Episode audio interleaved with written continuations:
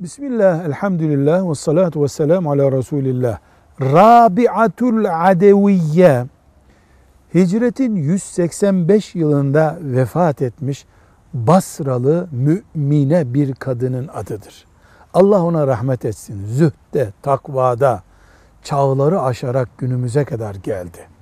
Salihat, kanitat, abidat denenlerdendir. Bağdat'ta e, Abbasi hilafetinin güçlü olduğu günlerde o Basra'da yaşadı. Takvası, zühdü, örnekliğiyle örnek oldu. Müslüman kadınların kıyamete kadar örnek alabileceği saliha bir kadındır. Allah ona rahmet etsin. Bizi de onu da cennetlerinde buluştursun. Velhamdülillahi Rabbil Alemin.